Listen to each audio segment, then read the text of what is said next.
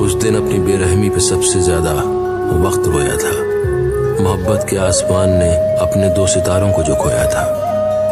कहते हैं, टूटे हुए सितारों को देख लो तो तमन्नाएँ पूरी हो जाती हैं। ये दो सितारे खुद अपनी तमन्ना के लिए टूटे थे। शायद यही समझाने आए थे दुनिया में।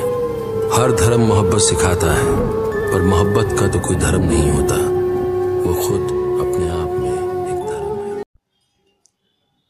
Guys, thank you for listening my shairis.